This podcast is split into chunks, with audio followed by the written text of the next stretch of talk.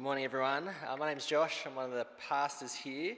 Uh, I'm still a bit new here, and so I thought I'd start by telling you uh, a little bit of something about myself and something that's fairly, fairly specific but relatively important, and that is that uh, I once had a very promising touch footy career. Uh, I had a long and illustrious career of three and a half games, uh, and I won all of them. and probably, I'd, you'll never convince me it was because I had a professional footy player on my team. Uh, I had something great going, but it didn't last. My career was derailed because in the last game I bent over to pick up the ball and my spine decided it didn't want to fully sit on top of itself anymore and hurt my back, and I've never played again since. Great things can often face great dangers that derail it. You know, uh, orange juice is a great thing, but if you brush your teeth right beforehand, it completely derails the taste. Uh, you know, Walkmans, I'm sure many people from the morning will remember Walkmans. They were great, but completely derailed by new technology. Uh, a little more seriously, there are great things like the Hindenburg, uh, one of the early passenger carrying airships. Uh, it was a great advance in technology. You could fly, but it used hydrogen to get people off the ground, which eventually caught alight, and, and it really tragically killed a whole bunch of people. It was horrible great things often face great dangers that can derail it, uh, and it can cause serious problems. In the passage we're looking at today, the question we see is what does a great church look like, and what are the great dangers that can derail it? What does a great church look like, and what are the great dangers that can derail it? Uh, now, if you're new here, it's great that you're here this morning. You might be thinking, why do I need to hear about what a great church looks like and what are the dangers that can derail it? Well, I reckon there's a lot of distortions of what church is out there, maybe what you think of what church is, or maybe you've had some experiences of church. This passage is going to show you a picture of church that I think is different to what you're expecting. And it's a picture of something that I reckon you're going to want to be part of when you see what it really is. And it's something I think you'll find here. If you're regular, uh, this passage is great because it's going to inspire us and lift our eyes to see what church really is and can be. And it's a warning to us about how we can move away from being the church that God wants us to be.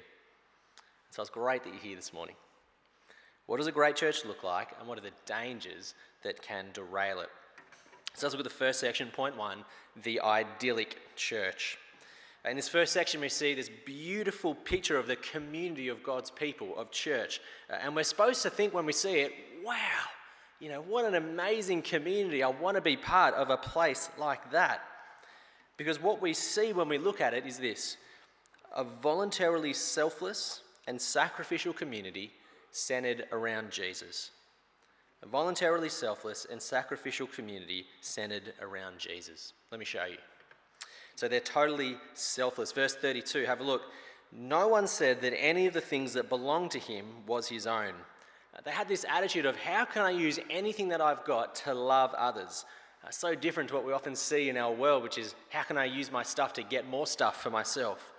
It's a community where people care more for others than they do themselves, and they put their money where their mouth is. Amazing, isn't it? They're totally selfless. And next you see it's voluntary. They weren't forced to do it, they did it because they wanted to. Verse 35. They laid things at the apostles' feet to be used for the good of others. They did it willingly.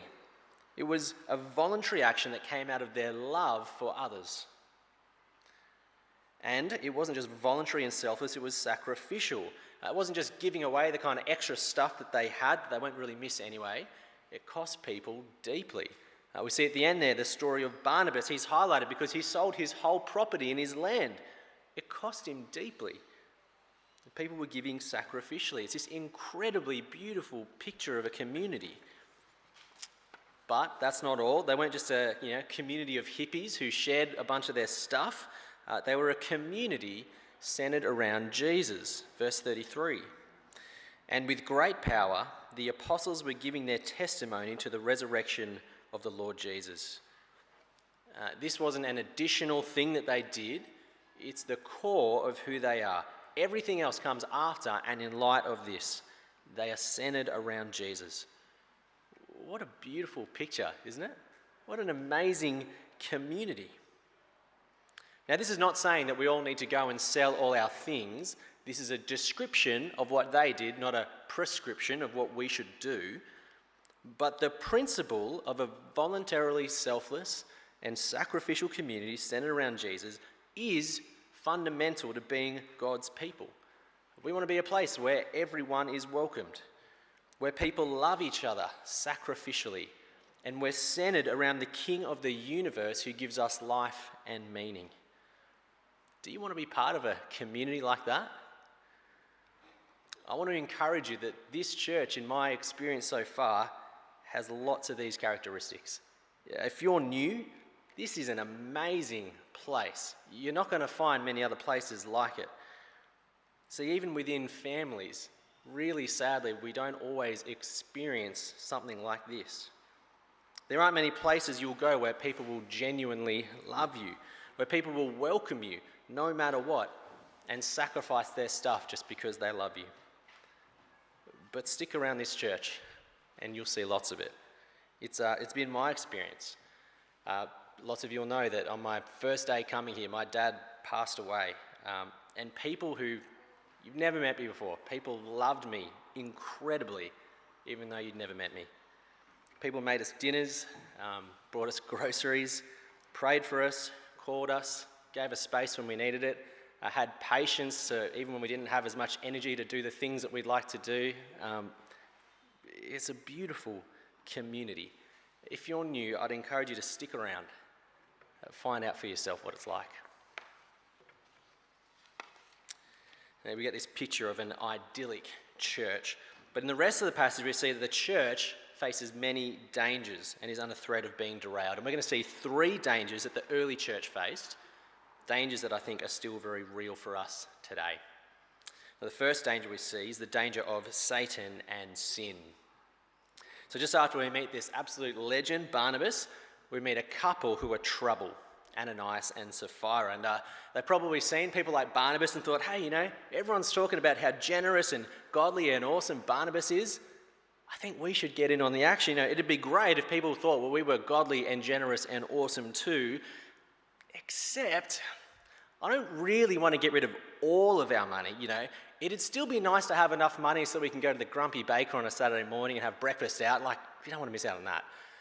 And look, obviously, we're not going to get, a, get rid of Netflix. Otherwise, you know, what are we going to do at night? We're going to have to talk to each other or something. I don't know. So, we need to keep some of our money? So, how about we do this? How about we sell our place and we give Peter some of the money, but tell him well, that's everything that we've got. So, we look good, but then we get to keep some of our own money. It's kind of a win win, right? But as we read, they're found to be lying, and then crazily, they get judged by God and killed on the spot, one after the other. It's full on, isn't it? We kind of go, What? How do we make sense of a story like that? Is God going to kill me for lying? No. I think this story makes sense when we realize two things. The first is that this is a story that's played out with human characters, but there's actually something far bigger going on. Really, it's a battle between Satan and God in one of the first expressions of the church. See, verse 3, we see that it's Satan who's filled their hearts. And then in verse 3 and verse 9, we both see that what they've done isn't actually against people, it's against God, the Holy Spirit. This is a showdown between Satan and God at a really significant moment. It's kind of like Luke Skywalker versus Darth Vader when the Death Star's just been built. At the start of the church's life, Satan is trying to destroy it. Now, this story, and I think the severe judgment, makes more sense when we realize there's actually a cosmic battle going on at a really significant time in history. Uh, the second thing I think that will help us make sense of this passage is to realize it's actually a moment of God's great mercy. How's that? Well, it's because God stamps out a serious threat that, if left to spread, can, dest- can destroy the church. See, holiness is really important to God, it's serious. And partly it's because sin is destructive and can derail the church.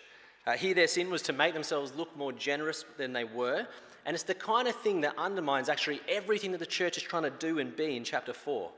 So it encourages selfishness, not selflessness. And it takes the focus off Jesus' name and puts the focus on building up your own name. It's destructive for a church. And God mercifully looks after the church by stamping it out before it can spread. Now, uh, is this a, a danger for us? I think it's unlikely that many of us will sell our houses and tell Rod we sold it for 20 bucks and give that to him so that we look really good.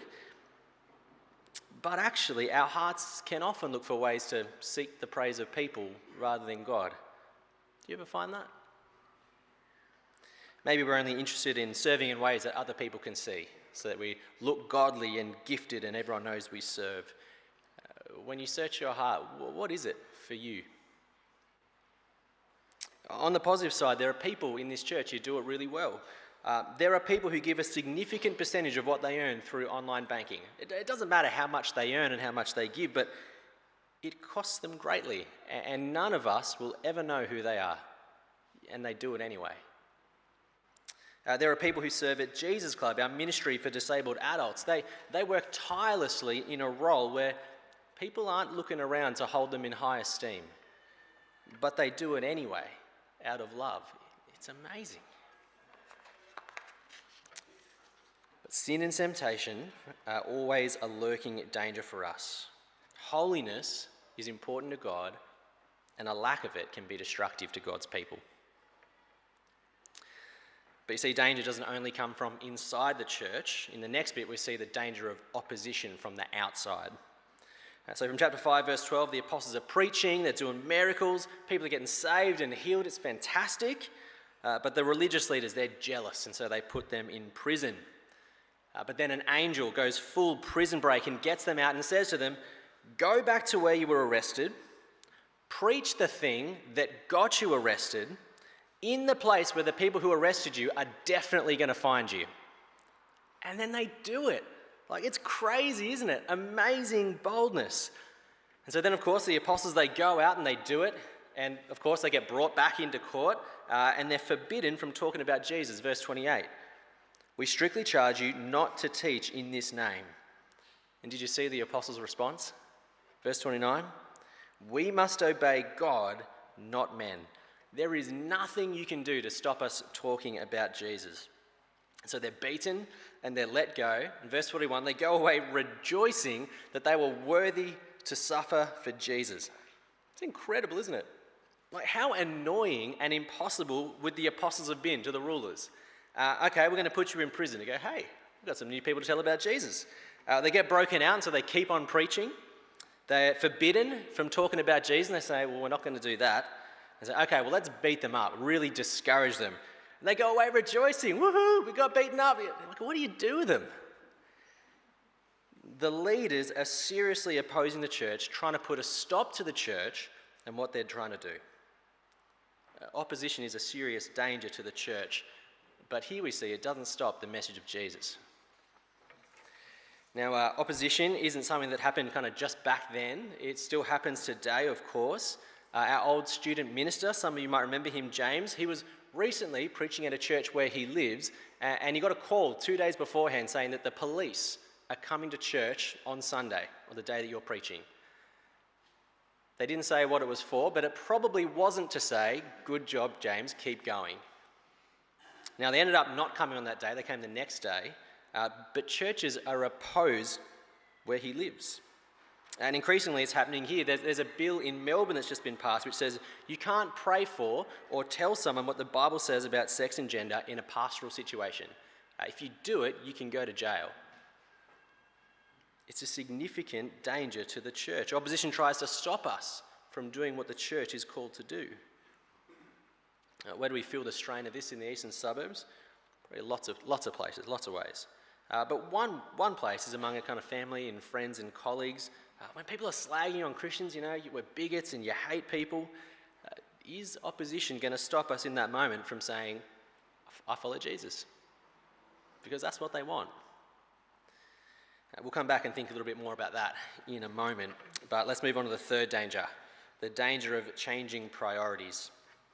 At the start of chapter 6, we see a complaint from the Greek speaking Jews against the Hebrews uh, because their widows are being overlooked in the daily distribution of welfare. That's a significant issue. Social justice and helping those in need and making sure that it's fair is a big and important issue to sort out. But the apostles said it's not the most important thing that needs to keep happening. They could have easily spent uh, all their time serving tables, looking out for widows, and helping people in need, but they couldn't let it stop them from prioritizing the most important job. Verse 2, have a look at that. It is not right that we should give up the preaching, preaching the word of God to serve tables. Verse 4, but we will devote ourselves to prayer and to the ministry of the word. Praying and preaching the good news about Jesus needs to be prioritized over serving tables. That's what the apostles say. Now, what's the thinking that goes on behind that? Well, I think it's to do with understanding the difference between a band aid and a cure. See, serving tables, providing for the needy, is a bit like a band aid. It's really good and it's important, but it's not a solution to the real problem. Because if we feed someone, they're going to live for a little while longer, but one day they will still die and face God's judgment. But if someone hears the gospel and accepts it, well, they'll live forever. That's the cure. There's so many ways that we can and should be looking after people's physical needs. But the priority for our church and leaders is to devote ourselves to prayer and the ministering the word of God so people are saved. We've got to do both, but we can't prioritize the band aid over the cure. I think that's what's going on there. So we've seen this idyllic picture of church and this high calling of holiness and the danger of sin. Uh, we've seen the danger of opposition and the amazing boldness of the apostles, and we've seen the danger of changing priorities. But how can we possibly do it? Like, I don't know about you, but when I read this stuff, I kind of think, wow, what an impossible standard. Anyone else think that? How do we live up to this idyllic church? How do we be as selfless and as loving? How can I have even 3% of kind of the courage and the boldness that the apostles had? How can we grow in holiness and avoid the church being derailed by sin? And how can we keep the priority of preaching the gospel when there's obviously so much need out there? How can we live it out? Well, it's not by trying harder. Like, that's just not going to work. It's too hard. It comes back to chapter 5, verse 30 to 32 we must be captured by the message of the risen Lord and Saviour. We must be captured by the message of the risen Lord and Saviour. So if you go back to when the apostles were in the courtroom and they're forbidden from talking about Jesus, they say, verse 29, we must obey God, not men. How do they do that? Well, they tell us in the next verse, verse 30.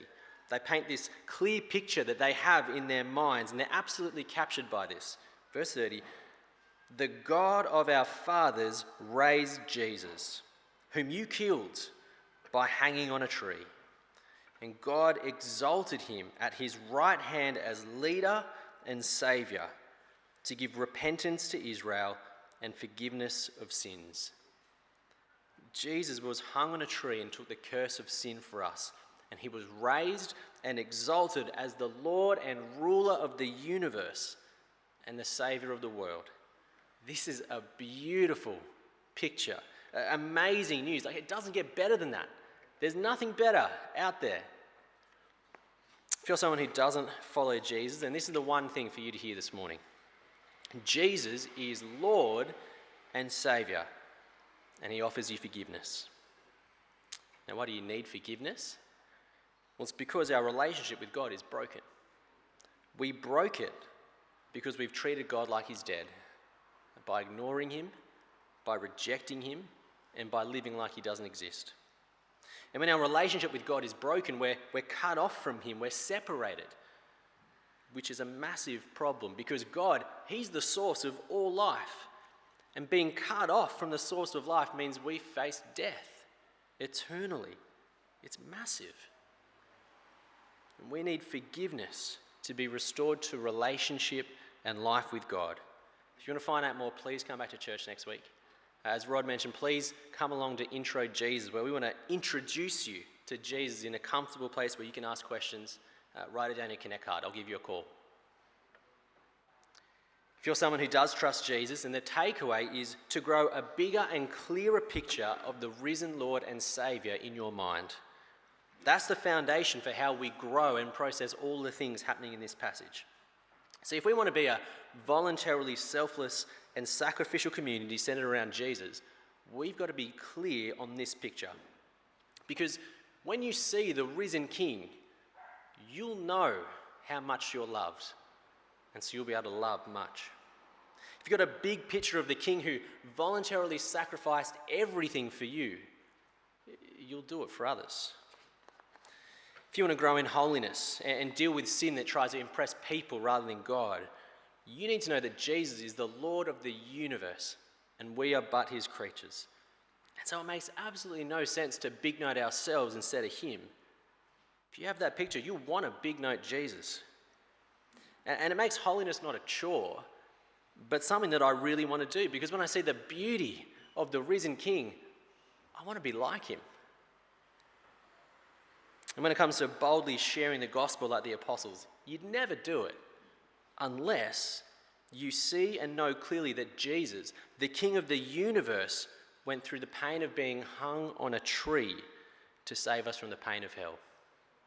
That's the only way that you kind of cross that invisible pain line of inviting your friends to church or inviting someone to intro Jesus or sharing your faith with them. When you realize that the pain of others not being saved is actually more painful than the experience of others putting you down. When it comes to priorities, it's, it's easy to start prioritizing mending the world physically unless you've got a picture, a big picture of what our risen King is doing.